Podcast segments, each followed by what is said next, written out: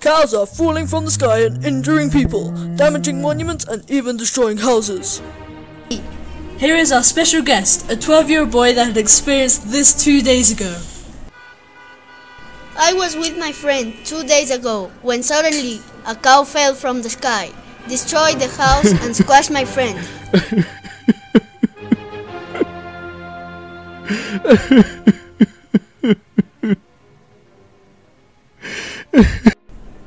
I am so sorry, kids. Now we've been informed that people all around the world that were drinking milk have been suffocated.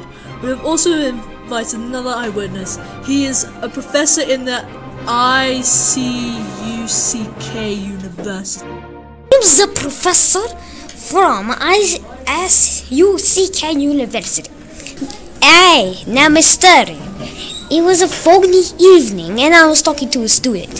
He was a special one too. He was drinking a cup of milk to concentrate. When suddenly he started to suffocate. Quickly him to the hospital.